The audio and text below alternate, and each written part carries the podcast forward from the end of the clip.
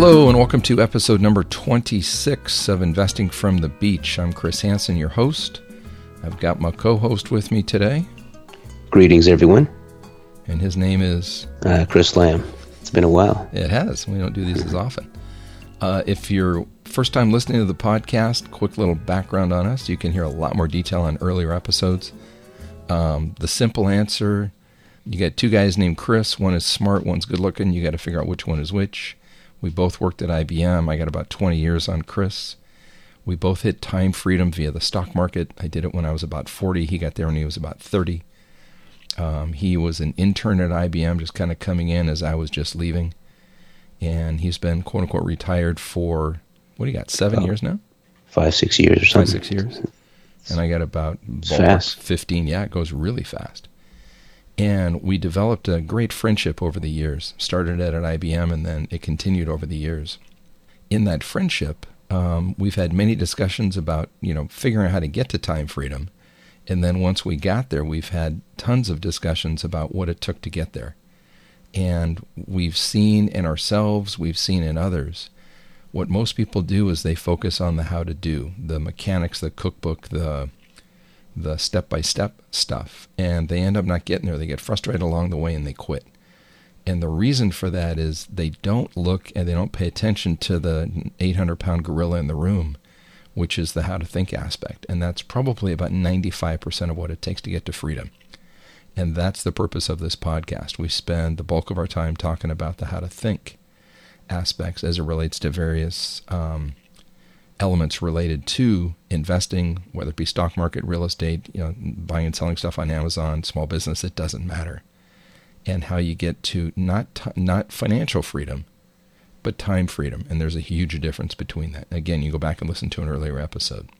It's basically to help you be successful in whatever you want to do, right, or whatever goals you have. Mhm. It's it's really applying the the, the mindset. And so, and so, go ahead, Chris. I was going to say, in this episode, number 26, we've had a lot of inquiries of say, hey, would you guys talk about Bitcoin or cryptocurrency?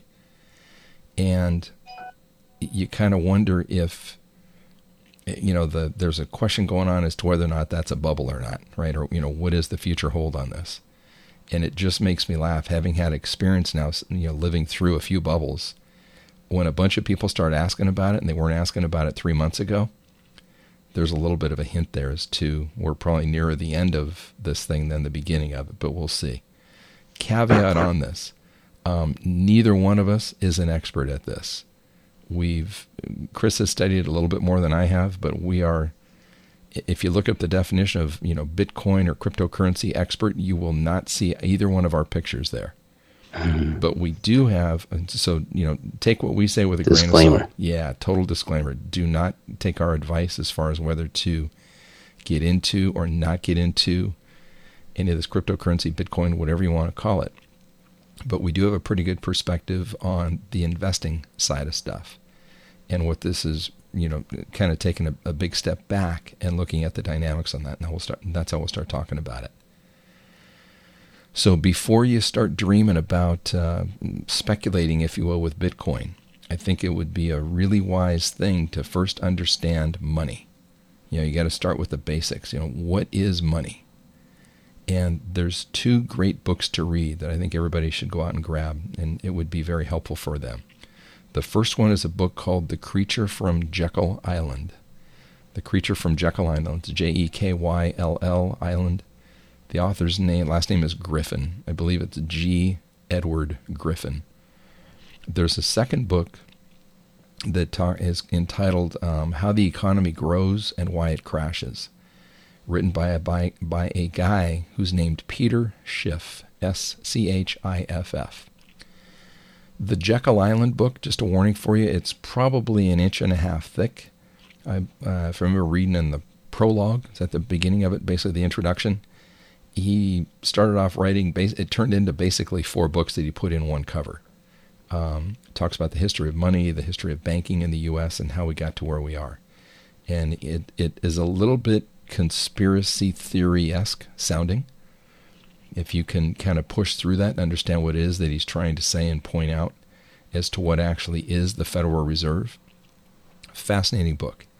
Um, it's not a not a happy ending, not a sad ending. It's just it is what is it what it is. It'll probably tick you off as you read it, but you realize the reality of what we have with our banking system in the U.S. and what goes on in the world. So, and 98% of the population is absolutely clueless about this. So, if you go ask one of your friends, hey, what do you know about the Fed? They'll look at you with a dumb look. So, just be prepared for that. Mm-hmm. And the second book is by Peter Schiff. and he equally has the the label, I guess, of a a little bit of a, um, a, a nut job, quack, whatever you want to call him, is fine. If ever you watch, if ever we get a period of time where gold is rising fast or falling fast, CNBC is notorious for bringing him on as a guest panelist. And Schiff's belief is that everybody should own gold. He sells gold, so he's got a he's got a bias there. But they always bring him on and they laugh at him and they poke a lot of fun at him, which is totally fine. But he wrote this book a number of years ago. It's almost like a hardbound comic book called How the Economy Grows and Why It Crashes. And it's a great little simplified view in comic book form of exactly how the economy grows and then why it crashes. Um, so definitely worth the read. Uh, Jekyll Island's probably I don't know twenty bucks paperback. I think I've got it on the website on the investingfromthebeach.com website. How the economy grows and why it crashes. I don't have that on the website. Go click on Amazon or go to the Investing from the Beach site, and then that'll take you to Amazon, and then click over and find it there. But definitely worth the read. A quick uh, comment on the, uh, the the book by Peter Schiff, How the Economy Grows and Why It Crashes. He he puts it actually in very interesting you know perspective, and so um, for those of you that find you know reading financial stuff can be boring or whatever, right? People tend to fall asleep when, when they when you know they're they're they're trying to learn uh, money and numbers. So he puts it in a way that makes it interesting, and um, I think you'll you'll find it uh, uh, pretty interesting to, to, follow through what he's saying. It's enjoyable. explains it. Yeah, it's, yeah, it's very enjoyable. It's humorous. Yeah, he definitely pokes a little bit of fun at stuff. And so the first thing we'll talk about then is, you know, what is money? And if you think about it in, you think, well, you know, if in the U.S. it's a it's a dollar bill, or you know, a five, a ten, a twenty, a hundred, fifty, whatever it is, but it's really just a medium of exchange. And so if I hand, you know, one of the listeners twenty dollars for some something, you know, the price of dinner, we agree that this little piece of paper has some implied value that makes it worth the price of dinner and all it is, it's a medium of exchange. And so it's a very simple thing, you know, that's what money is and why do we need it? It's so that we can conduct transactions or we can exchange goods and services. And we're not having to carry, you know, we've got a commonality or a common mode medium of exchange. And and it hasn't always been that way. No, if you go back in history, right, way back when we used to use gold. Right? And or we would barter which is fine, but it's not convenient at all. Because if you know if I'm looking to buy a loaf of bread, and I'm a I don't know a candle maker, and if Chris is the baker with the bread, if he doesn't want my candles, what do I give him in exchange for a loaf of bread? Yeah, it's very tough to equate value. It's kind of based on supply and demand or what that means to you. Yeah. So if Chris needs, I don't know, some, you know, machinery, he might turn to me and say, "Hey, go get me some machinery." So I've got to go negotiate with the machinery guy, give him some candles, and then I go to Chris and say, "Here's the machinery," and then I get my bread. Right? So it's incredibly inconvenient. Or, you know, then you get into the the medium exchange being gold. Well, now I've got to carry around piles of gold. And uh, you know, it's not the if I'm looking to buy a loaf of bread and all I have is an ounce of gold, you know, a loaf of bread is two bucks, an ounce of gold is, you know, thirteen, fifteen hundred dollars, whatever it is today. How do I get change? You know, do you slice it down? There's all kinds of things that make it inconvenient. Yeah, and as the economy grows, I think you'll need more and more gold to uh, kind of, uh, I guess, divvy up to people. Mm-hmm. Mm-hmm. Right? So it becomes very tough, right? And so when money was first created, and that both of these books are fascinating. If you understand how this, how money was first, the idea of it was first created and how that now works in the U.S. It's really interesting, and most people don't understand it. And so when uh, I'll use U.S. money, when at not, not, let me think, it's been up since about the early 70s. The U.S. currency used to be backed by gold. And then Nixon made a proclamation back in, it was 1971 or so, and took the U.S. off what they call the gold standard. And ever since then, now the dollar has been backed only by the full faith and confidence and trust of the U.S. government. But it's so when I, you know, if I hand you a $20 bill for something, we just implicitly or we just believe and imply that it's worth 20 bucks. And that's when the uh, prices of gold started skyrocketing. Yes. When they took the took this, you know, the, the gold standard um, off. And so you guys should, you know, go back in history and, and, and, Google it and study. Just look at prices of gold, and you'll see just from it, was pretty stable uh, up until about that point, and then it just started uh, exponentially uh, increasing from there. And so it's it's a really interesting, you know, it, it like Chris said that both books are written, especially the, how the economy grows, is written in very simple, simplified terms. You know, my my my teenage kid or my what do you call him a tween, just barely turned a teenager, can understand it. He's read the book, and he gets it at a basic level, so it's not complex at all. The creature from Jekyll Island is a little bit more lengthier and a little bit deeper. Not something I would have an eighth grader read, but nonetheless, as an adult, you'll pick it up, you'll understand it. The idea within that, if you look back to Jekyll Island, that's where the idea for the Federal Reserve was created. This was back in, I'm remember, it was like 1910, I think, 1911, somewhere around that time. And there were a number of I think, I think the story was there were like half a dozen top bankers in the country got together on this island off the coast of Georgia. And they hashed out the idea for there being a central bank in the U.S. And it's interesting that central bank, it's called the Federal Reserve Bank. It's not a bank, it's not part of the federal government, and it has no reserves. So it's an interesting thing. It, it effectively is a cartel um, of banks. It's just fascinating read. And in that book, it will describe how the Fed actually, quote unquote, creates money. And we're not talking about going to the mint and printing this stuff, but actually how the concept of money gets created. And just a heads up for any of the listeners out there if you were to go into your office or your family or neighbors and ask 10 people at work about how money is created, I can almost bet that one, perhaps two of them, can give you anything close to the right answer probably zero. Uh, most likely, it's going to be zero. And I say that because there may be a few people here that work at a bank or you know some kind of financial institution might have a better handle on it. But the huge majority of the population in this country and around the world does not know. Which it, I think it's expected though, because we, have you know, where, where do you learn that? No, you don't. And it's almost like kept a secret. Yes, that's what I feel.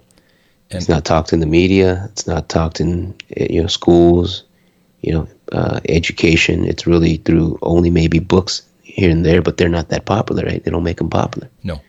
Yeah. And so the irony, if you really stop and think about this, everybody listening to this podcast, the efforts that you expend every day, whether you're at a job or if you've hit, you know, financial freedom through real estate and you're out collecting rents, or if you've hit time freedom through the stock market, right? And you're pushing buttons to move, you know, shares around every now and then the vast, and I'll call each one of those work, whatever degree of effort you have to expend for it. Let's just call it all work. The irony with this, you know, the vast majority of people get up every day up out of bed. They get up, they clean up, and they show up to their job or their place to put out, expel some, expend some effort in order to get money. That's why everyone does what they do. And yet, most people don't even know what money is. And it's really ironic. Spend all this time, you know, busting your butt to make a few dollars, and you don't even really understand what those dollars are or if there's value there. Yeah, we're chasing something we don't understand. Exactly. Exactly. Yeah. And so, one of the issues with this is that the Fed can generate money literally out of thin air. It's not backed by anything that is tangible other than just the promise of the U.S. government. And again, as I said before, it used to be backed by gold, but that's no longer the case. And so, again, uh, without I want to. This is the podcast is not meant to be a, a treatise on you know money, but it definitely is worth reading those two books. Um, and we got Now, these are all. I mean, these are all facts. oh yeah, yeah, exactly. Yeah, not not no opinions here. Nope. So everything in there is a fact. yeah, Just as you read through that Jekyll Island book, there are a couple of opinions put in there. You got to understand. Just take it with a grain of salt, see where he's going with it. But you know, look at the facts on that. yeah. We're not saying things it's good or it's bad. It's just what it is. Correct. Yeah. And so what you'll find then is, you know, if I were to ask anybody, hey, if you look at what you spent money on this past month, assuming that it was the same type of goods and services that you did or that you needed a year ago this month, you know, we're recording this a week or so in front of Thanksgiving. And if you look at what you're going to spend this year to provide a Thanksgiving meal, you know, the turkey, the fixins, the stuff, and the pumpkin pie, all that stuff. You add all that up, it costs whatever it costs. Nobody keeps a record of this, but you ought to think back like, what did it cost last year to do this? Assuming you made the exact same meal and the exact same quantities. And you'll look at that and say, wow, the prices went up. And that's inflation. Yeah, don't even just look at it year over year because year, year over year, you know, it, it may go up or down. You don't know. But look at it over the course of the last 10 years or 15, 20 years. Mm-hmm. Right? That'll give you a better perspective of where that cost is going Yes. or, or prices are going.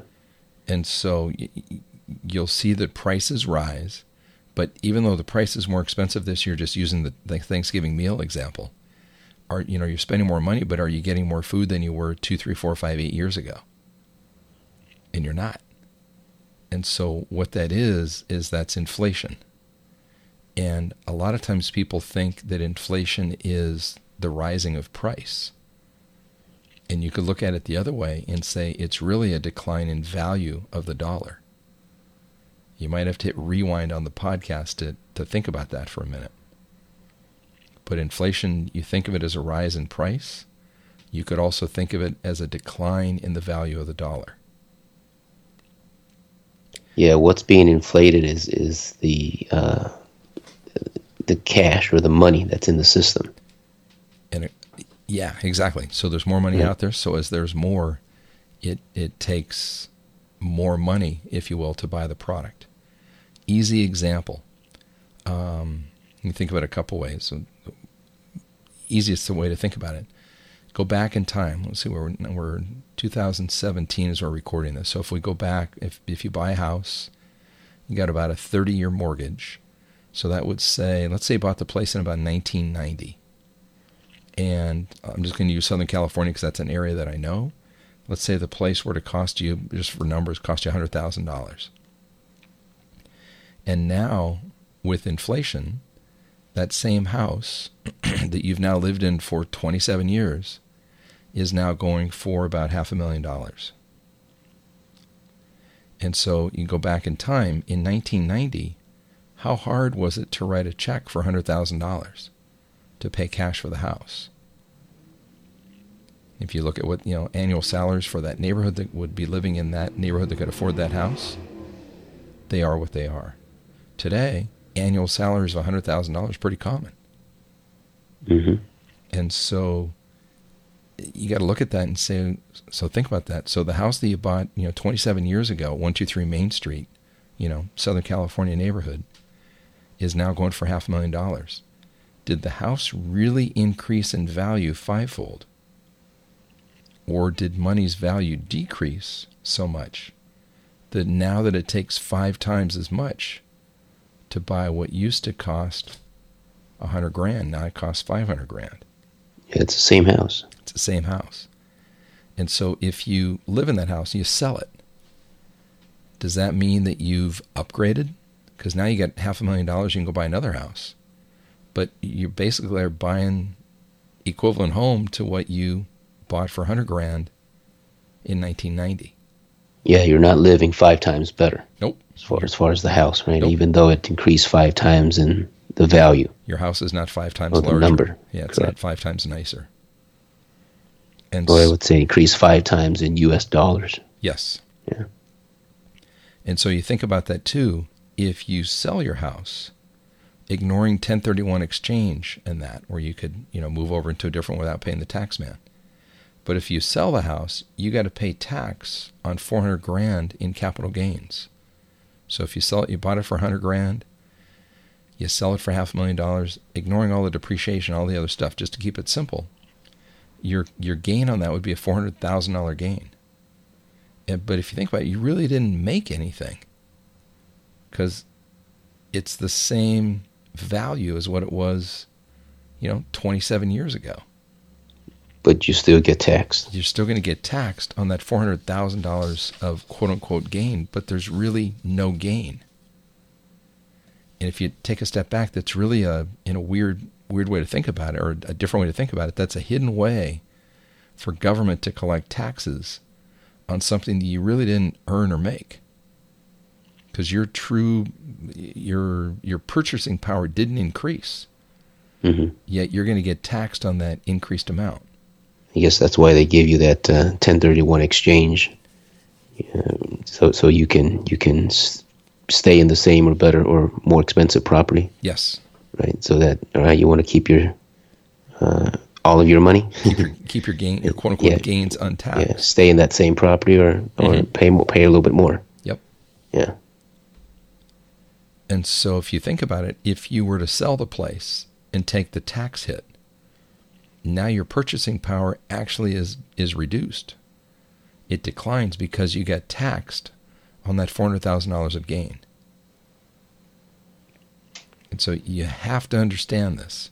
You know, when you when you get into what money is and how how it is treated, how it is taxed. Yeah, a quick point I want to make on the inflation numbers. Please. Uh, there's a there's sometimes there's a hidden number in there that uh, you know that people don't really look at.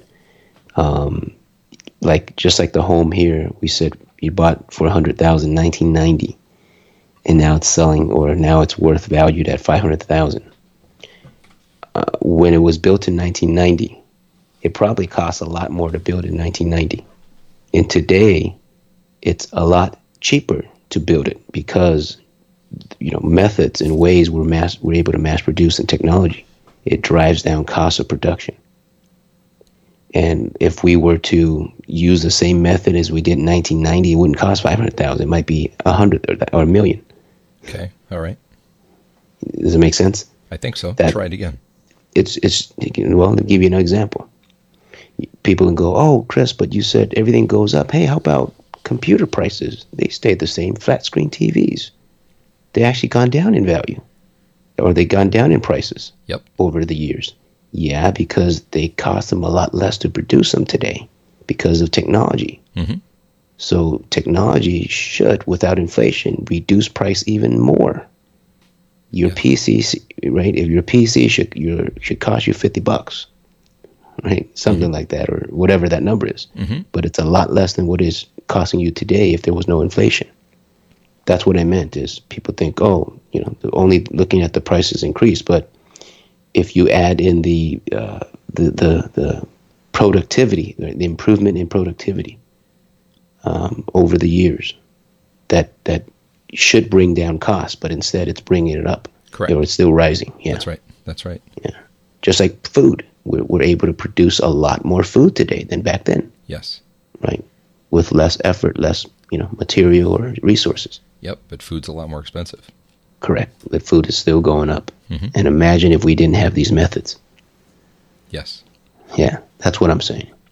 So that gives a, a very broad brush perspective on quote unquote money as well as inflation slash tax, if you will. And so the purpose of the podcast is to talk about Bitcoin. So, Chris, you got something you want to add there?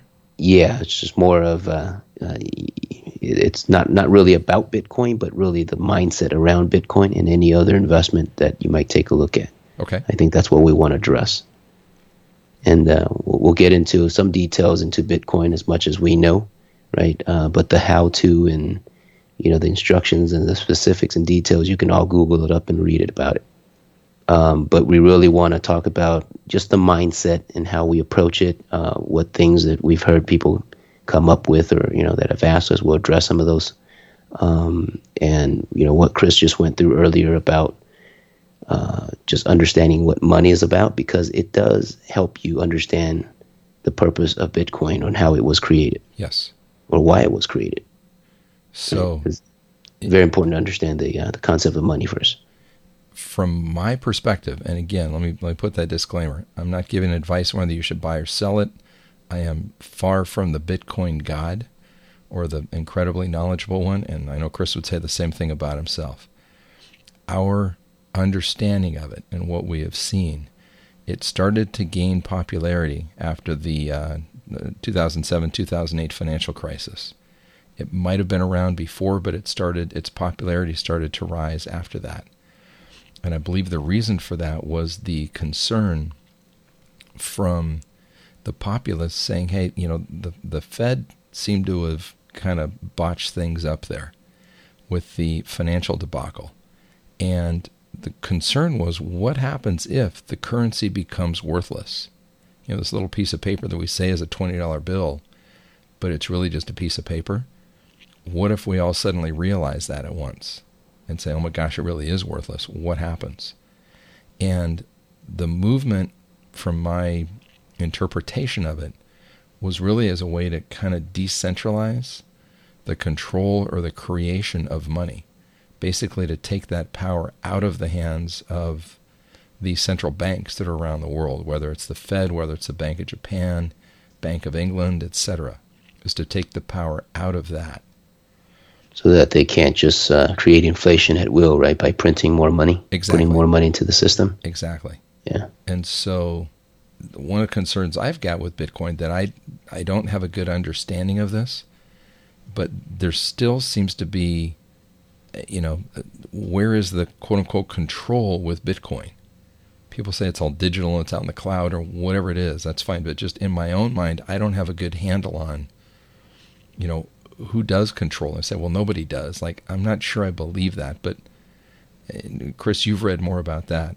If you mm-hmm. want to kind of talk to those concerns. Yeah, I mean, yeah, I think uh, they said it's decentralized because there's there it doesn't go through any one entity or like like the federal government or a central bank. Mm-hmm. Um, but it, it really is just a network of uh, transactions really. Uh, you know, I don't need to get into all the specific details, but you guys can read more about it. But um, it's kind of like you know they explain it's kind of like email, right? Who who really controls it? It's just a technology that you, people are using. Um, so you know, but if you were to send mail through the post office, then somebody controls that, right?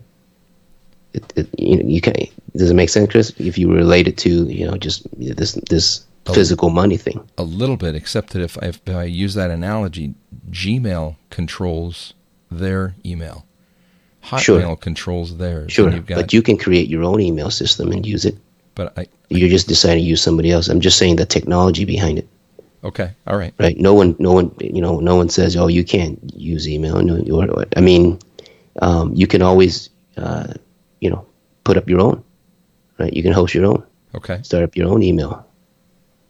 Um, but yeah, there's there's no it's a technology that's there, um, and and you know apparently there's nobody that can control that, right? And and that's the fear that government has because these transactions that are being done are not tied to any one individual, and it doesn't go back to you know uh, you know Chris Hansen, Social Security, you know, whatever it is that they track you with.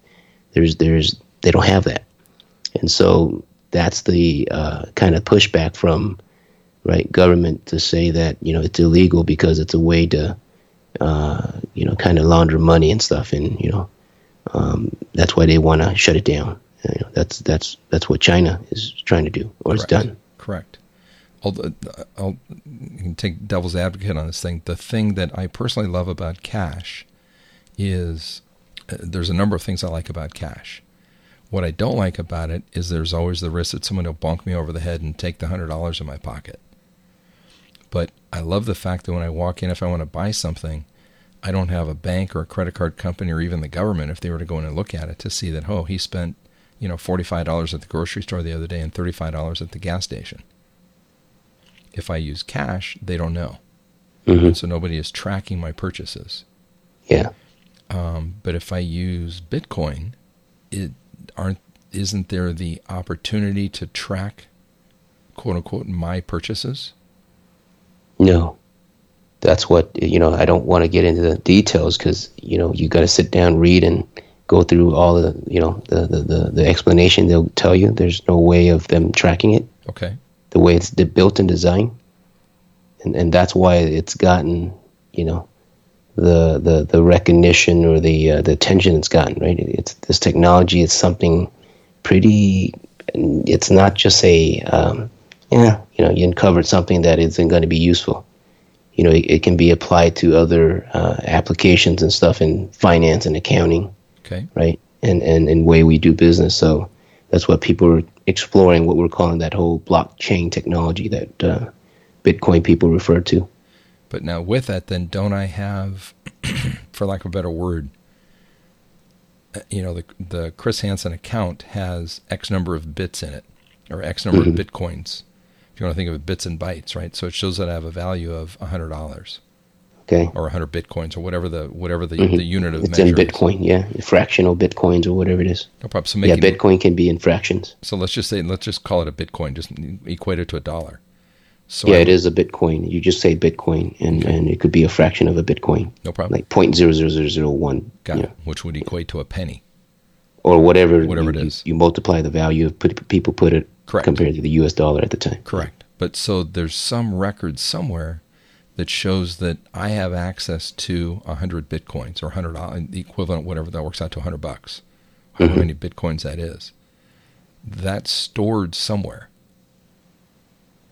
It's the the money is stored. Well, you know, your digital money, right, is stored at what they call as your your digital wallet, and you manage that. Yes. When you send the transaction over or whatever, and you send you send, you know, I think you you say, All right, I'm going to send this amount. Mhm. That's when they do the Bitcoin mining. Is when this person is mining and and uh, verifying the transaction. There's entities out there that, or people out there that are you know uh, buying equipments and all this stuff that's to do mining. To do the mining. Who, whoever mines it the fastest gets, you know, gets paid a, a piece for the fee Okay. of the transaction. Okay.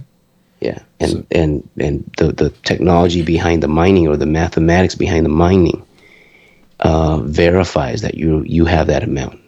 It that's that's that's what the power of that whole uh, you know technology that people are fascinated about. And so no different than today. Anytime that somebody touches money, a little bit sticks with them. hmm correct. So Yep. on any kind of, if you think about any Yep. kind of transaction that goes on, if money passes hands, a little bit sticks on the fingers of the guy that touched it. Yep. So their So- argument is, you know, with Bitcoin, you're not going through banks, Okay. and, and everyone can process it for you.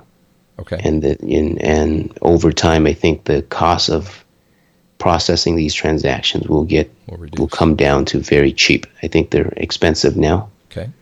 yeah, but over time they're supposed to come down really cheap because so many people, you know, will have eh, will be doing it. It's just like there's so many bankers and right Yes. financial institutions today, but so there will be enough that uh, people doing it that it will bring the cost down. So, Chris, when you've been questioned about this from people, let me see if you have the same answer that I do. Do people ask you about the, the quote unquote the technology and the how to? Or do they ask you about, hey, how do I make money on this?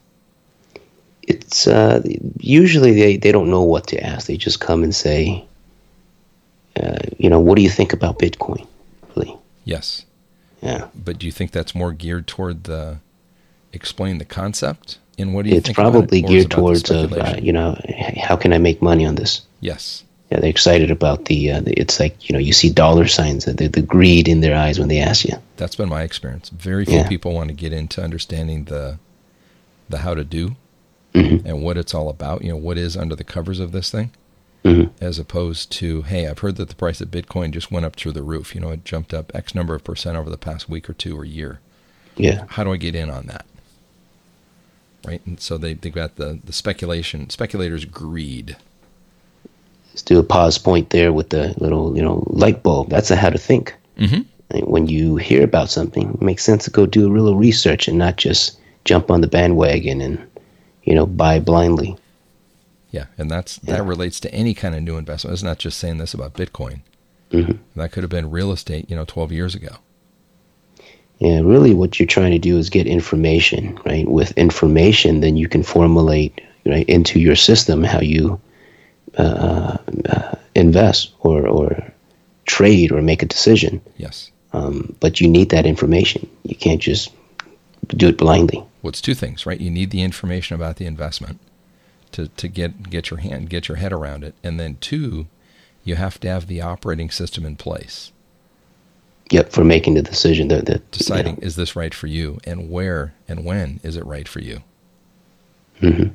You know, you may look and go, oh, I can make a ton of money on this, but if it doesn't fit with your operating system, it doesn't matter.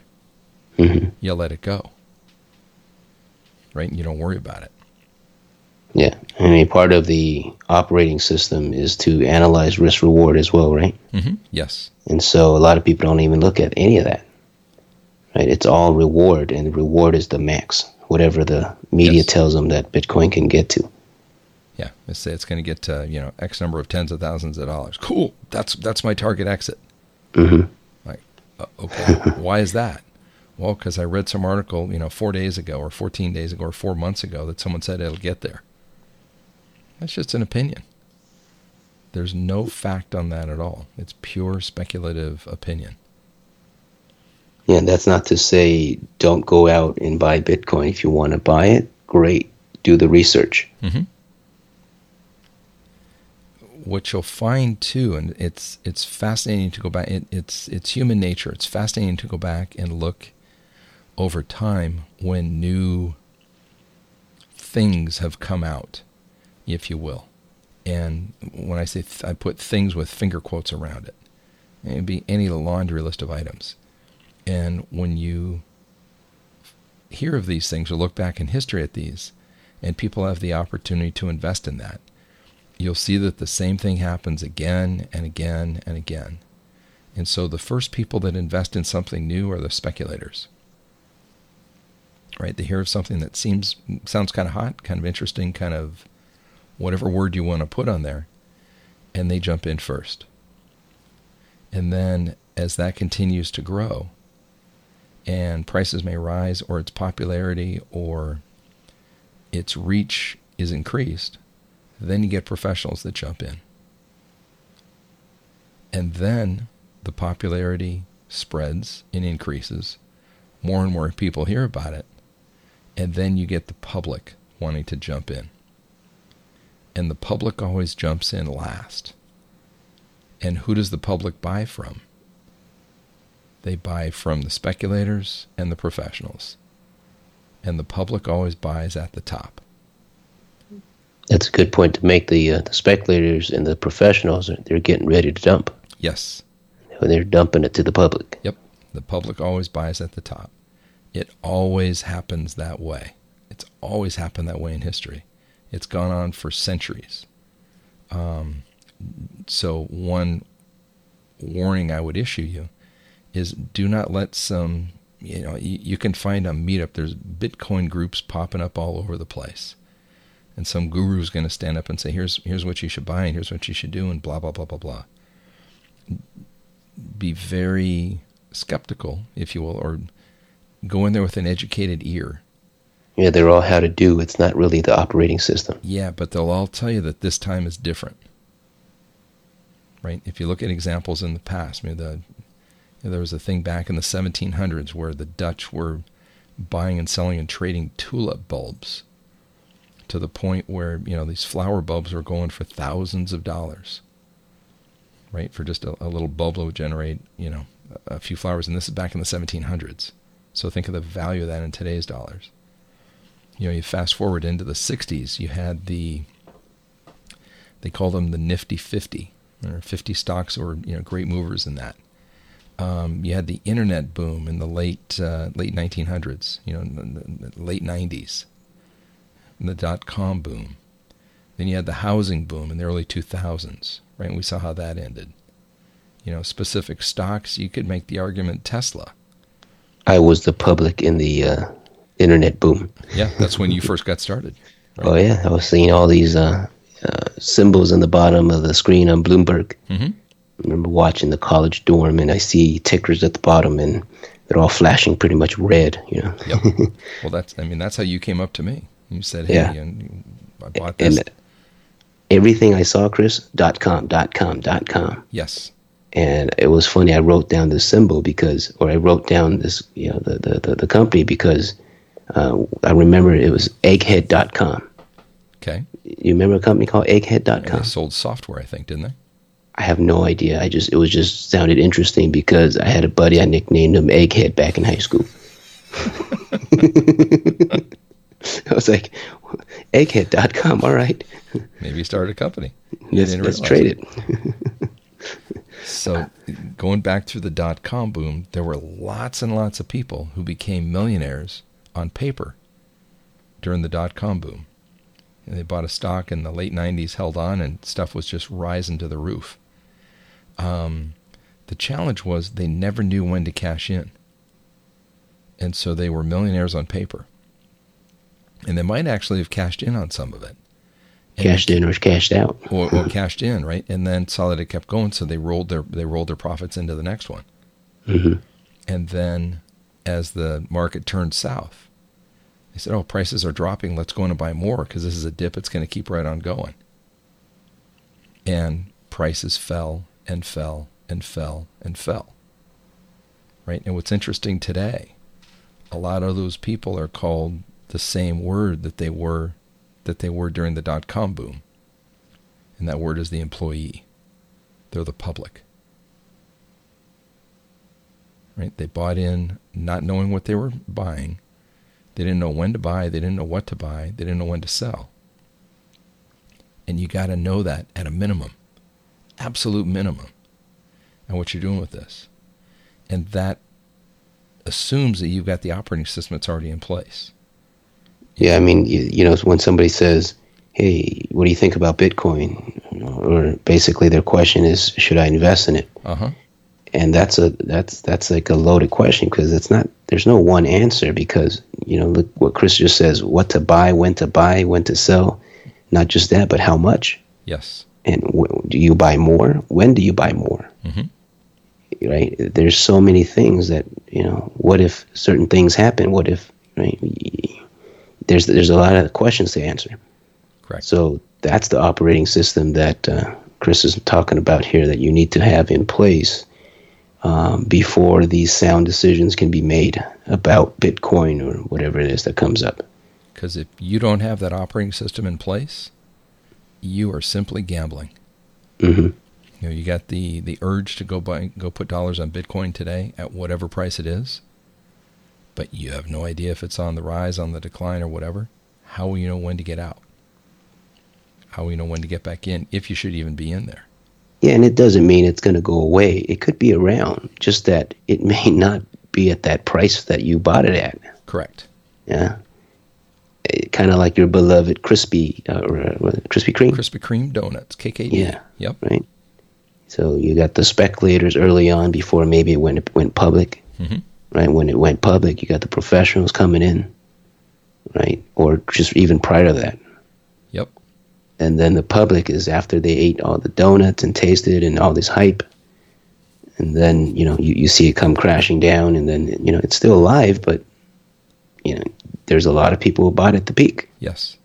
yeah, and still held it, didn't sell. When Actually, they some a lot of people bought it before the rise too. And so the public comes in. Think about whose shares did they buy? They bought the shares of the speculator. Speculator said, "Hey, price is right, and you can have mine." And so the speculator happily sold to them. The professionals sell to the public, and they get out, and now the public is left holding the bag. And you realize, oh, this is just a high-end It's a stinky donut bag. yeah, this is just a high-end donut shop. Why is this thing valued at, you know, 40, 50 bucks a share, whatever the company value is at that point? hmm No reason. You got Crocs. declines. Yes. Yep. Crocs. Those were wonderfully. Have you ever owned a pair? Never. Nope. I've never even tried them on, but people tell me how comfortable they are. They just look funky. so if you're a Crocs fan or a Crocs employee, nothing personal. Like I believe you. if exactly. I liked them, I would put a piece of foam under my foot too. But Right. Crocs had a great run. Yeah. But Sorry if you guys like Crocs. yeah, For the for the Croc fans out there, forgive us. The good thing is it has nothing to do with you being successful. Correct. Correct. But but it's in, back to Bitcoin. It's interesting. We're seeing the same thing going on now with Bitcoin. Right. There's a lot of articles you can read on CNBC where they talk about you know if you'd put some pennies into Bitcoin, you know, X number of years ago, those pennies would be worth ten thousand dollars today, or whatever that growth has been. It's just phenomenal growth. You think about it from twofold. You know, the idea behind Bitcoin is as a replacement, if you will, for currency. And yet, in order to get to to take advantage of that growth, you got to convert it back into currency. You know, see, you put hundred dollars on Bitcoin as a, you know, just as a speculative lark, you know, a decade ago or whenever you did it, and now it's worth whatever. Pick a number, whatever it's worth, a million bucks. Well, were you buying that just to sell it? You're you're back owning dollars again, mm-hmm. as opposed yeah, to buying yeah. into the I mean, the goal of it is to replace the U.S. dollar, really, right? Yes. Or just, you know, uh, fiat currency. Yes, Um, but it needs to be adopted around the world. Everyone needs to buy into it. Mhm. And how is government going to buy into it when you got, you know, dictators and stuff over in other countries? They're not going to buy into it. No. They want to control their currency, correct. right? So it's very tough for it to replace currency. Um, to me, I think at best it would likely, um, you know, the technology will still be there. It's digital money. People, because it's secured, people can still use it. It's kind of like your airline miles, right? Then you can convert it into money. Mhm. But there's an exchange uh, that you know that that you can go to and and, and do the, the trading for this stuff. Correct. Um, but other than that, it's not going to replace currency and replace all these banks just because the government won't allow it. They're not. They're not backing it. Correct. Yep. And also, for it to really become money that for us to use, it can't keep on fluctuating at the point that it's fluctuating. Yes. Right. Yeah, because the as if the public is going to do this, if you want your grandmother owning this stuff, you cannot have that price be fluctuating plus or minus 10, 15 percent within two, three days, or even a few Mhm. hours, as we saw a few days ago.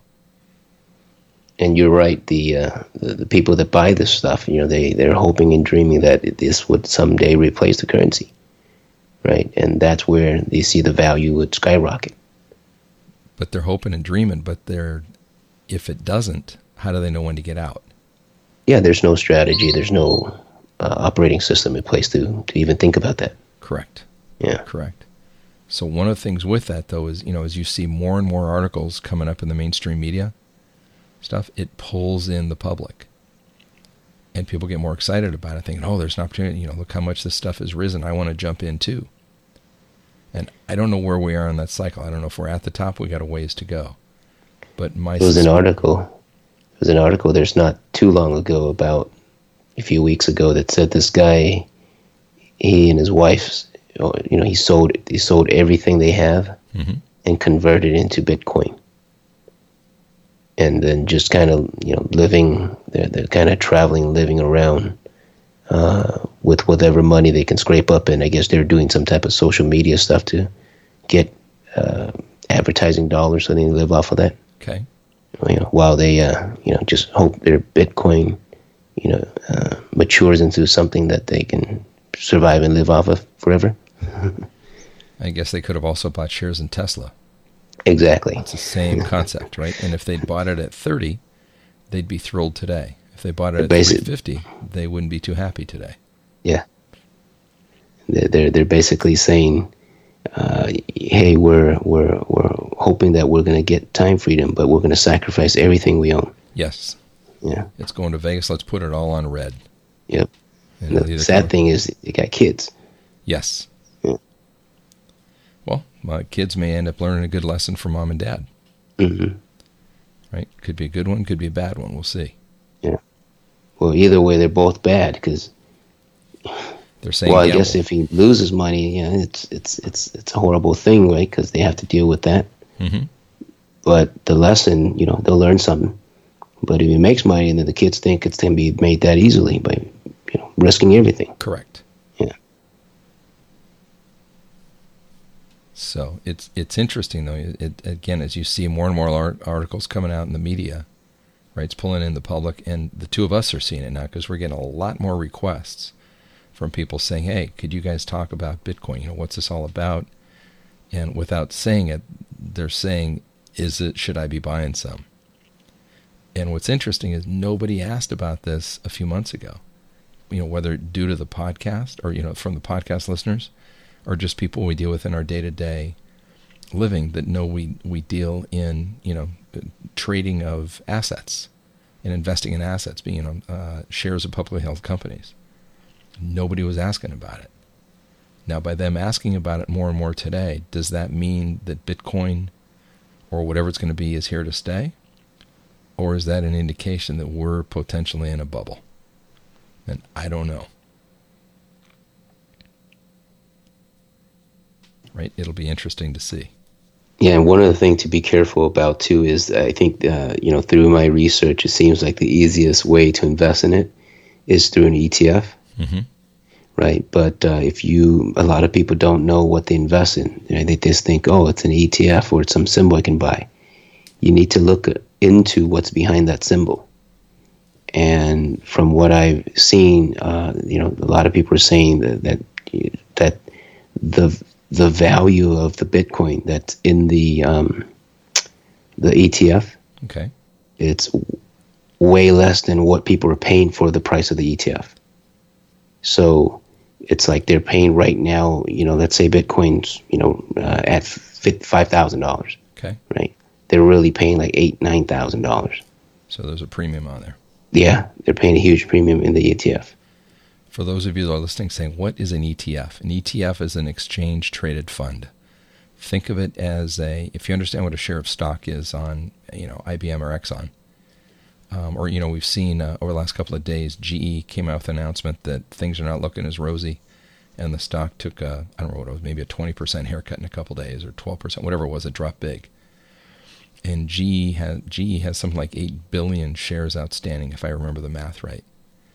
And just for easy numbers, let's say, just make the math easy. Let's say that GE has 10 billion shares outstanding. And let's say that the price of a share is $20.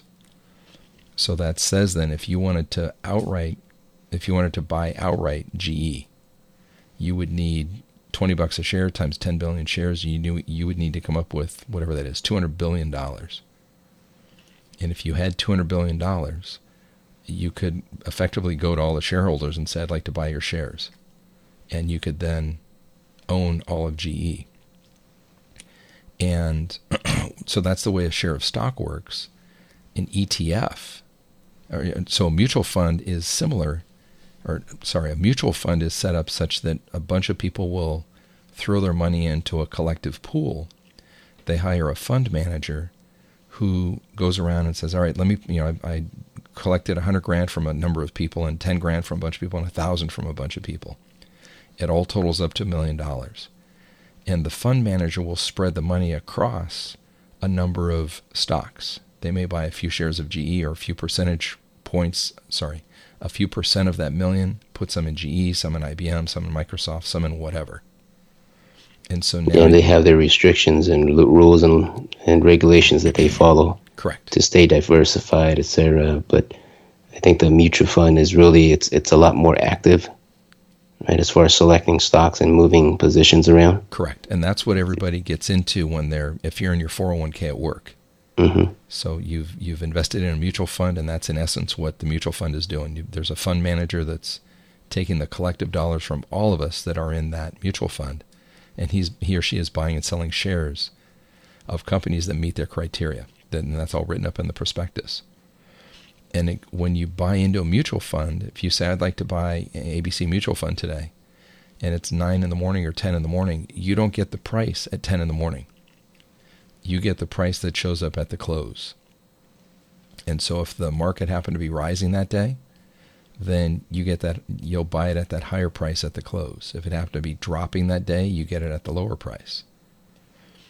An exchange traded fund is, in simple terms, it's a collection of companies and it trades, it looks like a mutual fund, but it trades like a stock. And so, for example, and example, it's very passively managed. It Yes. really kind of mimics a an exchange or a certain uh, uh, what index. yes. So you may look and right, if we use a, I'll just use uh, a financial uh, ETF just as an example. If you go read the numbers on it, you may see that it says we own um, 10% of our dollars is tied up in Bank of America. We have 4% tied up in JP Morgan. We have 14% in BlackRock, et cetera, et cetera, et cetera. And as the prices of those stocks change, that then gets reflected in the value of per share of the ETF. And so that price is constantly shifting around. And so when you want to make a purchase, if you want to make a purchase at 10 a.m., whatever the price is at 10 a.m., that's what you get. And so you don't have to wait till the end of the day. And so going back to that Bitcoin example, what they're saying is the value of Bitcoin may be at, just pick a number, let's say $5,000. But the ETF itself is valuing it as if it's worth, what do you say, Chris, $8,000. hmm It's, it's much higher, paying a, a pretty large premium. And so you have to be aware of that. So if you're buying in, understand that if this thing just decides to go flat or go south, everybody that bought the Bitcoin at five, it may go down to 4 and they lose 20%. If you bought it, what seemingly you didn't realize you were paying eight for it. And now when it equals out, now it's only worth four. You just took a 50% haircut. hmm So you have to be aware of that. And that's why I say Yeah. you got to do your research on the stuff before you put a dollar in there. Yeah, so don't expect like the, the, the price of the ETF to move right uh, in a linear fashion with Bitcoin or a one to one ratio, right? With Bitcoin uh, prices. So, Chris, how much Bitcoin have you gone out and bought in the last six months? Mm, Zero point zero zero zero zero zero zero zero. Yep, same with me. Not a single penny. That- But that you know, it, it doesn't mean it's just because I, I doesn't mean I won't. no. Well, to me, it, it doesn't mean you can't make money off of it. Correct. It's like you can, but to me, it requires a lot more work on that end for me to try to when the stock market's available. Yes. Yeah. It, you know, if you explain it kind of like, you know, let's go shopping. And if you know what everything that you need is at a certain store, why do you care what that other store is offering? If you have everything that you need at, at the store, why do you care what the other store is offering? When you know that, or when you when you know that the other store could shoot you when you get there, they could rob you Yep. Right? Possibility. Yeah. And so the reason you won't see us going nuts about figuring out Bitcoin, we do plenty well fine trade in the stock market. At some point, we're going to have to increase our knowledge on some type of digital currency, whether it's Bit, Bitcoin or whatever the next thing will be. hmm But it's not Yeah, it makes sense. It makes sense to be, you know, get yourself aware. Yes. Um, anytime there's upcoming technology or things that could change the way we do, you know, we live or how we uh, work, um, it makes sense to be, uh, you know, not kind of blindsided by it. Correct. Right. But I'm not dropping everything. Correct. to go rush into Bitcoin or to go, you know, it, if I've got five books on my reading list, they are not all, in fact, not a single one of them is about Bitcoin, hmm right? I'll get there when I get there as it kind of proves itself. Does that mean I may miss an opportunity to catch a rise? Sure. But I don't care. Yeah, unless Bitcoin, you know, trades on a, uh, you know, on, on the in the stock market, hmm and and there's charts, there's history, there's things that we look for, right? Then if it applies it or if it meets the criteria um, for us to trade it, then we'll trade it. Then it'll work it on its doesn't. watch list. Yeah. It's not there yet. So, anything else we should talk about regard to Bitcoin? Have we have we not just scratched the surface? I kind of think we've scratched the bottom of the barrel on our knowledge on this. Yeah, I think um, the you, people got to go in and, and read. There's a lot of literature out there, and there's there's pretty informative stuff. So it's not hard to go out and research it. So if you're you get more questions, more information you want, go do that research. Uh, the purpose of the podcast here is to really address the mindset that you want to develop around, you know, uh, thinking about something like Bitcoin, because it could be something else in the, the next year or five years from now. Correct. right? Correct. And and the, the having the correct mindset will help you decide appropriately, right? To make you uh, or you know to get that right decision for yourself.